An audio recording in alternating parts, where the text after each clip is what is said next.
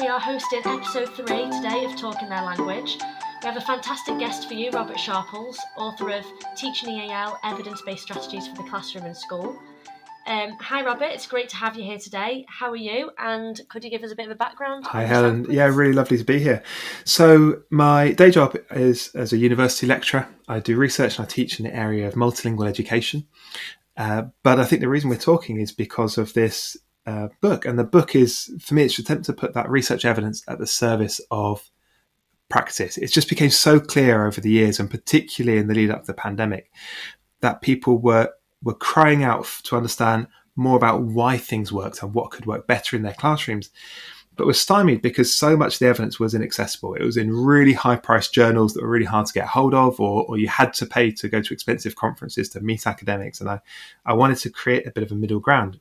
I'm not the only one doing it, of course. Loads of us are, are, trying, but but the book was my contribution to it, and it's just been terrific that people are interested in in using evidence to to inform their teaching in EAL. Fantastic. Um, I do find it's really um, accessible and easy to use, and I'm loving the way it's got the overview at the end, you know, where so it's sort of next steps, isn't it? And um, you know, yeah, I'm glad you like it. I had, I had, an academic colleague who um, who picked up a copy of the book and said, "Wow, 24 chapters," thinking that each one was like a full length academic paper, and I didn't have the heart to tell him that they're only they're only you know 10 pages each or something 2000 words because they're meant to be you know you should be able to read a chapter in, in your lunch break or maybe skim it in a break with kids coming in and out the door and so on it's it, it should be that you can you can drop in, you can get something useful, you can use it, and and all of that hopefully without sacrificing the um, like the academic quality that you need. No, fantastic. Yeah, no, I found that definitely.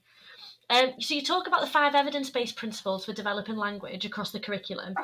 Could you explain those to our listeners and how these can be used to support learners with English? Yeah, absolutely. So, so I was looking for a way to to just bring this incredible diversity and breadth of the the interdisciplinary evidence base that EAL rests on into into a few short principles that people could sort of just use in, in their day to day work. So I, I settled on these five, and I, I, think of each of one each of them as a as a really good starting point that can help to frame your thinking. But of course, as as you go into this, you'll go way beyond them as well. So the first one is this idea that language and concepts are organized in disciplines. And that's going to work differently in primary and secondary because the you know we have subjects work differently uh, in different phases of the curriculum. But this idea that being doing science in primary and doing science in secondary and doing science in university there's this continuity that runs all the way through them that's really, really important.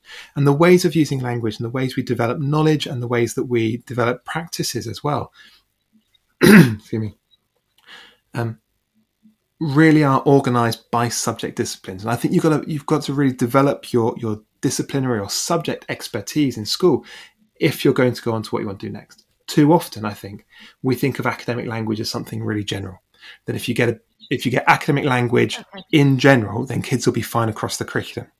And there's two problems with that. One is I don't think that's how it really works, so it holds children back. But also, it leaves all the responsibility on the shoulders of the person who's doing EAL. And it doesn't leave a lot of space for subject teachers or, or, class teachers to say, right, this is how my work connects with language development for all pupils. So the idea that that idea that language and concepts are organized in disciplines, I think is really practically important to how we organise language support in schools. The second principle was about how um, you can scaffold language to support learning. And again, I'm you know, the book's not just written for for people who identify themselves as EAL specialists, or I talk in a book about being EAL interested as a nice halfway house. So all teachers yeah. can be supporting language for all pupils, and I think that's absolutely crucial. Um, you should know how language works in your subjects, how language works in your classroom. And as an EL specialist, you should know how language works across the curriculum. So it's really important to, to I guess, reassure people that focusing on language in the classroom, making the language of the subject explicit, giving people framings and, and ways into writing and talking at, at greater length and complexity, that's something we do for all students. We need to do it perhaps in particular ways and, and uh, maybe to a greater extent with bilingual pupils. But there's some really interesting evidence emerging that when we do, when we have a relatively high number of bilingual pupils in the classroom, the monolingual pupils benefit as well. And I think that kind of emerging evidence is, is really valuable because it just tells us that in a, in a multilingual classroom, teachers are taking the time to really make language explicit and transparent and to build up pupils' abilities to communicate. And of course, that benefits everyone. Yeah, that's brilliant. I've done a lot of work on um, yeah. closing the vocabulary gap. You know, Alex. Yes, yes, book, brilliant book. Which is similar. Yeah. well, that, that was the third principle. We're really informed yeah. by by work like that. Is that if you're going to do anything, prioritize vocabulary, and that's not just keywords though. Um, it's not just about uh, translations. It's about showing how that language works in context. So one really simple way of doing this is take a take a BBC Bitesize GCSE. I, I, I looked a lot at one of the ones on um, volcanoes, um, which I, I, don't have any knowledge of um, except what I learned in school myself. So I, I, was trying to you know, pick a few things to test out some of the ideas. And of course, you've got such incredible richness. You've got diagrams, you've got text, you've got discussion, you've got um, activities like labeling and sorting and explaining. So there's what seems initially really simple is, is really complex. But what students are learning to do is to use language that is phrases, that's patterns, that's how we organize scientific write ups and explanatory texts um, in context. So if we're going to do anything, we should really push hard on vocabulary, um, breadth and depth, and using it in lots of different contexts. Because we know that for all pupils, vocabulary underpins learning and attainment in the curriculum. That's not just EAL pupils, but of course, EAL pupils need that um, to a much greater extent. And, and linked to that, um, the idea of, of just talk before writing. Um, that talk doesn't have to be in English, of course. And, we know that if we support children to develop their literacy in their first languages, that will support their literacy in, in English. So one of the big messages from this is it's not a zero sum game. There's not a competition between doing things in English and supporting their other languages, between focusing on language and focusing on content. They're all mutually reinforcing. And if we have time to develop our ideas orally, then we're going to get much, much better written production from our students. And then the, the final p- principle that I came up with is just learning is collaborative. And, and that's a real push, I think, towards uh, mainstreaming pupils as early as possible. One of the big questions that always comes up is should I withdraw? Should I mainstream?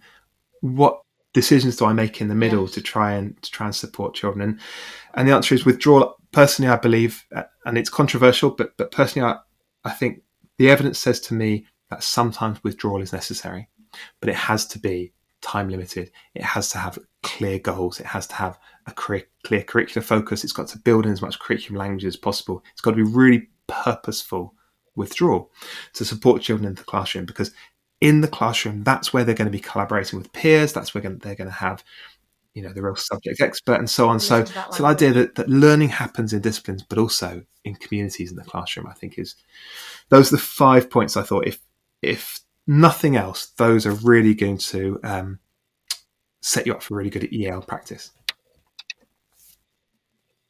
Yeah, I think that's an amazing place to start. Um, I know there's a fear sometimes, isn't there, of letting those students speak in their own languages, but there's um, so much evidence to suggest it helps, you know, students. Yeah, I, I, I, the, the the sort of killer comeback always seems to be, but what if there's bullying? And I think well, there's two responses to that. Number one, I've ne- yeah. never met a teacher who couldn't tell at 100 paces if bullying was happening. You know, if, if, if one kid's up against the wall and two others are right in their face, doesn't matter what language, then you know bullying's happening. But the other thing as well is a lot of the time, bullying happens out of your sight. So when it's in your sight, actually language probably isn't it. You can see the effects on children. You can you can see from body language and tone and everything else. And sometimes you, we misread it, but it's easily clarified. But a lot of time it happens away from um, what the teacher can see. And in that context, I think it's it's really important that children feel they can they can talk to you and they can talk in general in whatever languages they have available. From a safeguarding perspective, if we want children to be able to make disclosures, if we want children to have a trusting relationship with adults, it can't start from a place where we say your voice is only welcome in a language that you find difficult. It's only welcome when you have proficiency. Yeah. So yes, there's this fear, and, and I think it's first of all, before that, I'd say the fear that teachers feel about it is legitimate and it's real, and it's based on um, people's desire to to do a, a good job for the children they work with, but it's nothing compared with the fear that the children feel, and and and trying to make yourself heard and trying to follow the curriculum in a new language. The second one is, um, I think we've we've got a responsibility not only to to to give children access to that broad and balanced curriculum uh, in all its richness, but also I think there's a major safeguarding issue here that if we only accept people's voices in English, we're not going to hear the things they really feel they need to tell us. So I would say embrace the challenge. And in the book, uh, there's a brilliant project in uh, New York State in the US, um, which has generated a lot of videos and, and, other materials. It's very American focused, but I, I pick up on a few examples in, in one of the activities in the book where it says how to teach bilinguals if you're not one. And and the teacher talks really explicit there about yeah. listen, it's it, it's it isn't scary because I feel like I'm I'm giving up my professional responsibility when I let pupils talk in a way that I don't understand. I think it's a it's a question of reframing it and, and just having the confidence to know that the evidence is behind you. If you want to if you want to engage with children's languages, even if you don't speak them, the evidence is with you to to support you to do a really really good job. Fantastic. Um, teachers play a vital role in promoting language rich teaching across the curriculum, as you've spoken about, um, and it's so important to close the vocabulary gap. So, what advice and guidance would you give to teachers that may not be English specialists? I know you've touched on it with the volcanoes. What other advice might you give? Yeah, so I guess it depends what we mean by um, English specialists. So, you, you have English as in English language and literature. Um, and I think English teachers are often seen as the per- people to, to focus on language itself. Um, and, and often very happy to take on that role. But I think it's a missed opportunity, really, because every subject has its own way of using language. Um, and and actually, English teachers aren't necessarily um, best place to understand how language works in science. It's often a common example in mathematics. But also, what about PE? I mean, PE teachers have a really important role to play in developing pupils' language because language in PE is is I'll use an academic phrase. It's it's um, embodied, uh, but but in practical terms, you know, you, you're using language while you're doing something, and it's much more complex, I think, than most of us uh, give credit to. When we look at um, so there's um, some brilliant work by Pauline Gibbons that that I, I talk about and has informed my own thinking. I'm sure a lot of people will have heard of her work as well. Um, so she talks about um, a continuum from um, children talking among themselves while they do an experiment, and it, it's with a magnet and iron filing, so it's in a science science lesson, um, and then um, so talking about it in class, then trying to write up what they found, and then the fourth example is from a children's encyclopedia about the same process. Um, and it moves from being, oh, look, that just moves. Oh, what's that doing? Why, why are you, hang on, pick that up. And it, where, you know, it's all context dependent, right up to um, this children's science encyclopedia where it's talking about ferrous metals. So it's using these bigger kind of category names and process names and so on. So PE, I think, is is often missed as as the link between that, where um, language and action together that happens in a science classroom, that happens in the English classroom, it happens massively in PE. Um, but it also links those bigger processes and, and being able to talk about you know the rules of the game, but also the the concepts that lie behind a lot of it. There's, there's how we play, there's sportsmanship, there's um, there's so much more connected to um, to what happens in a PE lesson. We see that ripped through the whole curriculum. So anyway, long story short, I think every teacher has a really, really valuable role to play in, in developing language across the curriculum. If you don't see yourself as an English teacher, that is absolutely no bar. I'd say, are you a teacher who's interested in what language does in your subject and wants to develop that with children? I mean, I would love to be in a world where that was just part of, of initial teacher education and professional development all the way through, where Ofsted actually understood it and asked about it. Where, and I, I imagine with this podcast, and I know with you, Helen, I'd be slightly preaching to the choir. But language is a core part of subject disciplines and, and subject teaching and, and class teaching children do less well in assessments and you know the life chances that the assessments give them qualifications give them if they can't grasp the language of their subject if it's not made explicit and transparent. So, a really common example that we see uh, and that, that people often get in touch to ask about is where you've got a very settled bilingual community.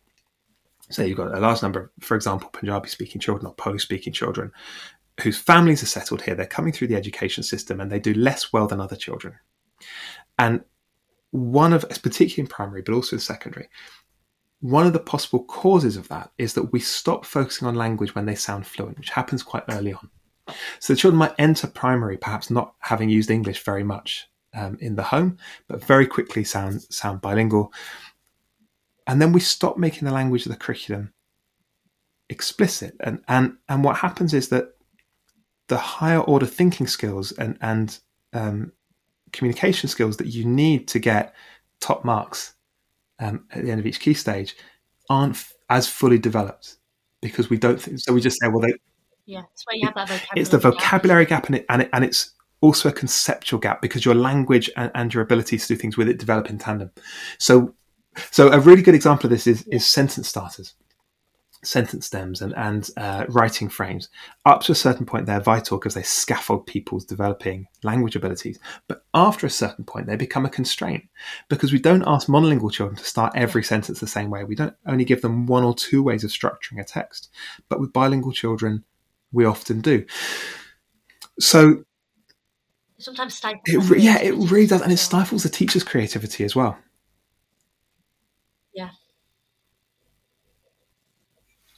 Um, thank you for that.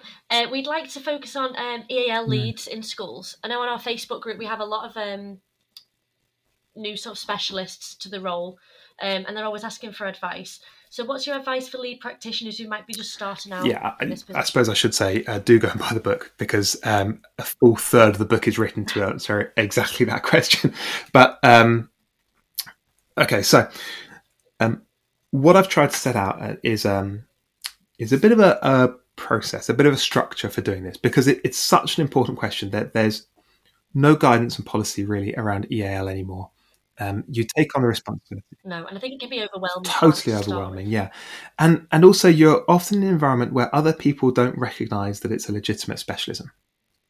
And I think we need to, to be very clear about why that's happened. That's because of a series of policy decisions that started in 2010 to deprofessionalise EAL um, partly because it was linked to um, uh, immigration and the debates around immigration 10 or more years ago, and um, partly because we've got policymakers who really don't know what like modern diverse classrooms look like that, that have a very particular view of what it's like to be a, um, a migrant, and it tends to be people who are moving professionally with quite high status and so on. Um, and I think we've just got this this gap in, in what they know and understand, and and you know, it leads to decisions that that are not supportable uh, if you're in the classroom, but but which do make sense in a, a sort of think tanky bubble somewhere. Um, so the first thing to, to recognize is that we're in a particular historical period. Forgive me for going a bit around the houses with this, but I, I do believe it's really important. We're in a particular historical period where um, EAL is is deprofessionalized at a, at a system level, where where guidance has been actively withdrawn. Not just that new guidance hasn't been offered; it's been actively withdrawn. That that with every iteration of the Ofsted yeah. inspection framework, for example, it's been stripped out. And, and there's only a couple of mentions now in the ITE inspection framework because people have fought desperate rearguard actions to keep it in there, um, and, and it's minimal. And therefore, financially, um, it's a struggle Abs- as well. well schools.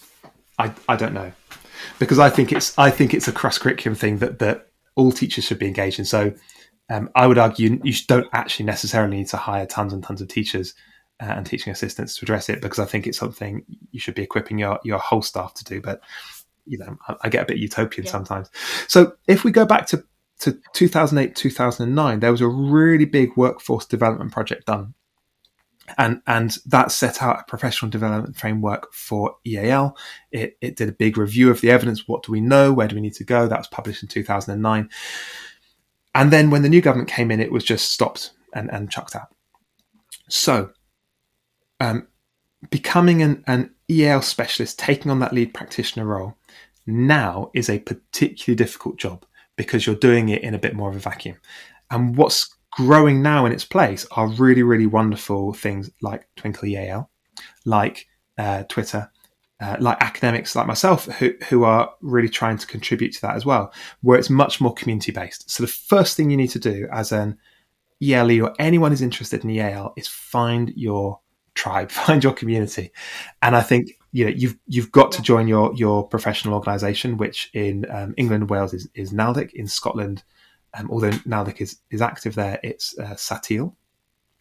To be part of that community, go to local groups, get on Twitter, um, you know, join the Facebook groups around around EAL. Just have your professional community because you probably won't get it. You, if you're part of one of the bigger mats, you might, but but it, you know most of them um, don't. So just be reassured that even if you hear messages saying that, ah, it's, you know, what's the difference between EL and SEN, or this isn't particularly important, or is this the, this is your job as the EL person, it's not my job as the class or subject teacher, that's uh, ahistorical nonsense. And you should um, smile and nod. And, and if you get particularly frustrated, I recommend, um, uh, well, thwacking whoever it is with a wet haddock that seems to sort of relieve a lot of tension. I don't mean to be glib, but I think I think we should be able to laugh at it to a certain extent because um, this this will come around again, and and you know things like this are, are small contributions to turning it around. So with that uh, hopeful, hopefully uh, that that reassurance and confidence that that you are there is a community there that you are part of it. The work you do is absolutely crucial, not just for bilingual children, but actually for all children across the across the whole school. Um, with that armor on, as it were, then then let's think of your of your armory. And I think the first thing to do is to start by looking at what's happening in your school. Where are the policies around EL? Who line manages you, and so on. Um, you you are unlikely to have an EL specialist or a language specialist as your line manager, but they should know enough to hold you to account because that's that's part of your professionalism. That that um, your work is open scrutiny. That that people can um, can hold you account for it because you confidently do really good work. So, so that that becomes really important. And, and, I talk about the kind of policies you could look with in the book. There's a checklist, and then you think about right, what do I want to do? Where do I want to go? What what what should it feel like in one, three, five years time? Um, what outcomes do I want to to see for my children, both in terms of of assessments, but also in terms of the culture of the school and so on. That gives you your, your points on the horizon to work for. And then I suggest you turn to what happens when the children arrive. So then I'd suggest you look at the the trajectory really of a child from when they arrive, which will be unique to your school. You might have a very well settled um, bilingual community where all your EL children arrive in reception, for example, and then arrive in year seven. You might be a school with a high degree of mid year arrivals and perhaps midway through phase arrivals. Um, you know, the demographics of your school and, and, the dimensions of your job will be different for everybody. But have a look at where do pupils come in? What happens to them? Who assesses their language level? Do you have a language assessment? How do they know they're welcome? Who gets to talk to the parents and the families and really understand what they need? Do you have um, a fact sheet for them? How does that information get shared with other teachers? How does it filter its way slowly into the classroom? And, and again, you know, there, there's a really clear plan of things to look for there. There's a reason though that I say we want to pick up on the children third. And it's because I worry that the urgent can really crowd out the important. That we end up in this firefighting situation where um, you're always focusing on, on children with the greatest need and, and those children who need that sustained support to reach the highest levels to reflect our, our ambitions for them. They don't get the time. So I, I, won't pretend that that is a new EL specialist in a school where there wasn't one before, or perhaps or where, where EL is not that well developed. I w- I won't pretend you've not got a mountain to climb. You can uh, clearly people are talking on the Twinkl Facebook group. Uh, you can also just email me. I'd be happy to talk it through with you um, anytime. It's one of the joys of my job when people do. But but that's the starting point, and then then you know the book will take you through steps to, to go through all the way up to, to really leading practice in your region and, and contributing the, the evidence base. Crucially, though, it's that sense of really believing that what you're doing is crucially important, not just to bilingual children, but to all children.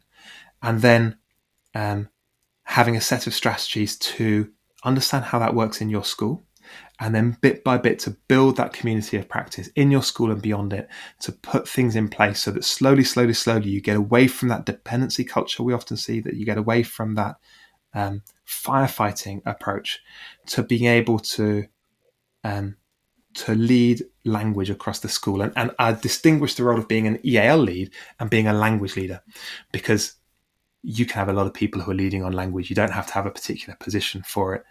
If people listen to you and see the value in your work, then then that's leadership. Um, yeah, so it's it, it's a really tough process to build up something new, but we're definitely here to help. Yeah, thank you. That's brilliant. Um,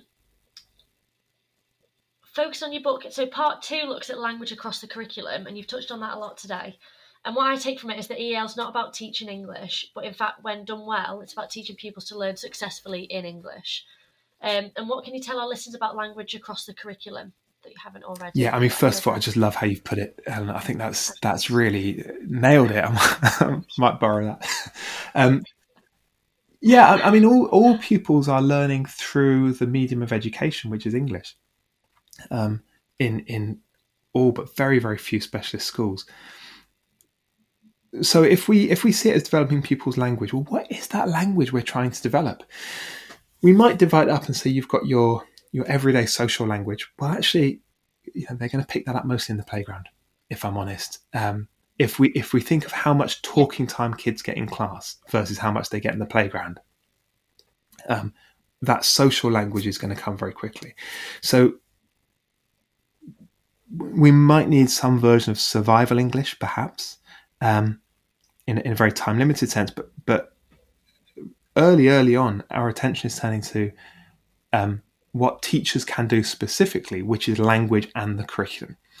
So so recognize first of all recognizing that split and actually valuing that the multilingual talk that happens um, in the playground, in the corridors, in the classroom as well, often seen as as you know should be speaking English and so on, um, maybe chatting out of turn, actually seeing that as, as really important ways that kids find their place in the school, they develop their multilingual um, uh, language skills that are going to be crucial when they leave the school as well as during that time. And I think, okay, we turn our attention to the classroom. So um, every subject area has its own way of using language. There are some things in common that, that we could teach from a central point, say within a school as an as an EAL team. But really, I think um, the most powerful way to approach it is by co teaching. And in co teaching, studies shift that balance across to um, to subject and class teachers so that, that they are developing the skills to um, enrich, make transparent, make explicit language um, across the curriculum. Um, I mean, obvi- obviously that that's easier said than done. I do appreciate that. Um, so things things that we can do in a really simple way. Um, let's help people to make better worksheets because I think everyone worries that that bringing a focus on language into their teaching is going to be more work at a time when you know everyone's already overloaded, and especially. Yeah, I find that. Um, sorry, when um when I was teaching, I feel in secondary, um, that a lot of subject teachers, such as science, maths, etc., feel like it's an extra burden. That literacy yeah. is an extra add-on, or the vocabulary is an extra add-on and it's sort of shifting that focus, isn't it? And thinking it's part of your teaching. It is right, um, rather than an extra. I mean, so so let's take a let's take a, a worksheet for X subject. It's going to have key concepts and terms on there. If you put a simple translation on there, that's one step. If you um, find some way, and this is you know in, informed by what we know about how children acquire additional languages. If you find some way of highlighting how that language is used in context. Could be as simple as putting it in bold. Um, that's going to enrich it more because that moves from keywords to language in context. If you echo that language in your talk in the classroom, that's really powerful. If you encourage children to use that in their own work, that's and we can see actually at no point in asking children to do more and more and doing more and more ourselves at no point are we adding work at no point are we saying right go and develop six more materials and i think the the, the the idea of differentiation is often felt to be um, you know a massive extra workload. But I'd say it's all about it's all about teaching smarter. If your teaching is it's informed by the evidence and it, that develops into into just simple. I wouldn't even say practices, simple routines for how you do your existing job. You can make massive gains really quickly. Um, without really any extra effort. That worksheet is going to get made and it's going to take the same amount of time to make it so it makes language transparent or it doesn't. Um, there's loads. Of, I mean, a lot of people have had success with things like um, Google sort of translate buttons and, and things like that, um, which are all helpful. Um, I would always caution, though, that that we need to be developing children's ability to communicate, um, not just to, to pick up keywords and reuse them, but but to use language in context and for purpose.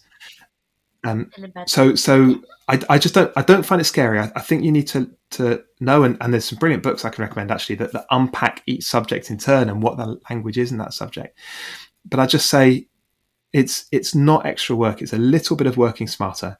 It's incredibly rewarding when you do because you immediately see the benefits for the children, and you know you take it away from there. It's oh, once it gets going, it gets its own momentum, and and as an EAL person who's trying to encourage your colleagues to, to adopt new ways of working, um, the first time that starts happening, it's an incredible feeling. Um, and, and it's one I think I'd encourage everyone to. It's yeah, absolutely life changing. Yeah. Yeah. Um, we could talk all day about this. Yeah, I, I certainly could. Um, I've got one more um, yeah. question for you with regarding Ofsted. Um, I know that's a scary word for a lot of our listeners, um, and especially under EAL, as you've talked about, um, you know those changes that have been made. Um, so, could you talk to our listeners about the inspection process and maybe what to expect from an English as an additional language sort of point? Of yeah, so so the inspection process is organised around six stages, um, and this is referring to the the new EIF or Education Inspection Framework that's come in. So it starts with a planning call with the head teacher. Um, and, and then uh, very soon after, we'll be about meeting senior and subject leaders in school. There'll be lesson visits. They'll want to meet with individual teachers and with pupils, and there'll be some element of work scrutiny. And those are organised into three phases of what they're looking for. So Ofsted are looking at curriculum. The, the new framework is all about curriculum, curriculum intent, curriculum implementation, and then curriculum impact, what is known and remembered. There's perhaps not as much focus on what children can do with that knowledge, um, but certainly what's known and remembered is crucial. Is the is the impact. So meeting senior subject leaders is about um, first of all understand the intent and, and how that begins to move into implementation. Lesson visits, meetings with teachers about how it's implemented, and then as they meet pupils, they want to understand how that implementation moves to impact and, and is seen in the students' work. So that, that's three parts across six stages. And the, the problem here is that EAL's just not in there. So um, there's no reason why um, Ofsted would want to meet with the um, EAL lead. They might do. You might have an inspector who's knowledgeable about, knowledgeable about EAL, but you might not. And the problem with it is that if if they don't, um, you, you might be 99 or 100% EAL, and the inspectors wouldn't necessarily come and see the EAL lead. They probably will, almost certainly will meet with the SENCO, by the way. So if that, that's one argument for combining those roles. The argument against, of course, is that they're, they're distinct specialisms and, and it's hard to have both at the same time. Um, and they're not allowed to look at school data. And, and because we don't collect national level proficiency data because we don't ask important questions about children's literacies and migration background and everything else that goes with it. Actually, EAL pupils are not visible in the national level data that Ofsted inspectors can look at, and they're not allowed to look at school level data. They can talk about, if you talk about the impact and implementation of the curriculum with reference of, of how you maybe you monitor your implementation, you, you can bring it in sideways, but but the focus is is on the curriculum, and that has a particular challenge for for um, EAL because it it in a structural, systematic way it makes those learners invisible. So phone rings. Um, head teacher takes the call. It's Ofsted. We're coming. From that moment on, they have to be prepared to talk about Yale. And you can imagine what a tall order this is. So your head teacher should, the minute they walk in door, needs to be saying, and here is how our curriculum intent affects our bilingual pupils. Here's how we implement it differentiated for our bilingual pupils. Here's the impact on all our pupils, and here's the impact on our bilingual pupils. And that has to be echoed really basically by everyone they meet to get it in. So there's no substantial way, there's some little ones, but there's no substantial way for um, Ofsted inspectors to get a clear view of, of EAL before they arrive. And there's no obligation for them to come and uh, talk to you as an EAL specialist because, um, you know, it's not a curriculum subject in that sense. It's a cross curricular discipline. So um, basically, everyone has to be shouting about EAL when the inspectors come for you to get it in. And um, that's that's a really really tall order. But it but again speaks to how um, good EAL practice in in the sort of bonkers modern world we live in. It has to be a whole school endeavor. It's just not sustainable for it to be um, to be one person or a small team of people trying to support learners in in a world that is just increasingly multilingual and increasingly mobile. It's not the way you know we've had a few things happen in the last few years, uh, but the world is not getting more disconnected. Um, as a as a rule. So we know this is definitely a, a, growth area. I would say in the book, one thing I do list is is from um, um, I think one of your earlier um, uh, podcastees, I suppose I should call it. So um, Jonathan Byfield wrote a blog post because his school was inspected and they did come and talk to him and he talked about the things that um, oh, wow. that Ofsted inspectors actually asked and what what luck that you have uh, you know, a real EAL expert who writes about EAL who is asked by inspectors because that feels like a needle in a haystack to me. So I, I, reproduce a bit of that and discuss it in, in the book, but you can just go straight to his blog, which is EAL in the Daylight, which I, I thoroughly recommend.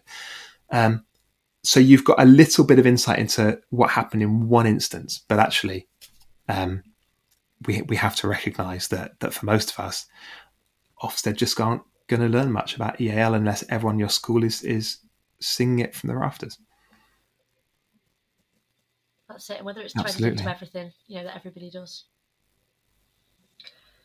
Um, have you got any other final um, sort of advice or um, information that you'd like to give our listeners that we could end on? Yeah, look, I mean, it, has been a real pleasure. I could I could talk about this. You know, you said all day. I mean, I think I could probably yeah, could probably oh, go for a few fantastic. weeks. I mean, I feel, I feel really empowered. I hope so. Well, that was going to be, you know, you asked for closing thoughts, and, and I guess that would be it. You know, it it it can be a lonely job sometimes being an EAL specialist, or and I say specialist because we have teachers, we have teaching assistants, we we have um, people who identify maybe as school leaders. But if if you want to take this on and you want to be someone who actually makes a sustained difference um, for for bilingual pupils and actually for all pupils by developing a specialism in language. Well, I'll call you an EAL specialist. Whether you feel you're a specialist yet or not, don't worry about it. Fake it till you make it. That's the golden rule. Um, if people walked away and felt empowered, that they felt that there was solid research evidence behind them, that is accessible to them, that there's a community out there to be part of, um, that you can ride out the storms of whatever today's minister has come up with, um, and and actually know that you're making an incredible difference to those pupils, and that this can be it can be a really rewarding focus for a whole career. That there there is great depth of specialism out there, but it's accessible right from the beginning. Then then I'd, I'd be a very happy academic. I'd feel like the the kind of research and work we do in universities had actually found a home with people who could use it, and and that's the goal for me to to try and put evidence at the service of practice. Uh, the other thing says, of course, do get in touch. Join NALDIC, join your local group, drop me an email. Um, I would be I'd be delighted to hear from people and, and to, to, maybe talk through some of the issues that you're facing, or go on the Twinkl Facebook group because it sounds like that's a great place to be. That's it. Yeah. Well, um, I will add in any so your email address, any other websites, um, books that you recommend. I will add all that into the uh, information that's underneath the podcast. So if anybody is looking um, for more information, but I feel completely empowered today. I feel like I'm having a really good day now. Well, thanks, and thanks also for the work that Twinkl are doing. I, I think just putting resources out there for people is just so important, and and you know I know it's making a real difference. That's it, and it'll be um, really interesting to continue working together and um, you know, fighting um, I hope we will. together. Be really good. All right, thank you so much. Thank you for a brilliant chat. Really enjoyed it. Um, thank you. This podcast was brought to you by Helen Bodell from Twinkl EAL. We have over 650,000 resources, and you can find all of our EAL resources at www.twinkl.co.uk. You can also find us on Facebook, Instagram, Twitter, and Pinterest by searching for Twinkl EAL. All other information and links will be found in the episode notes below.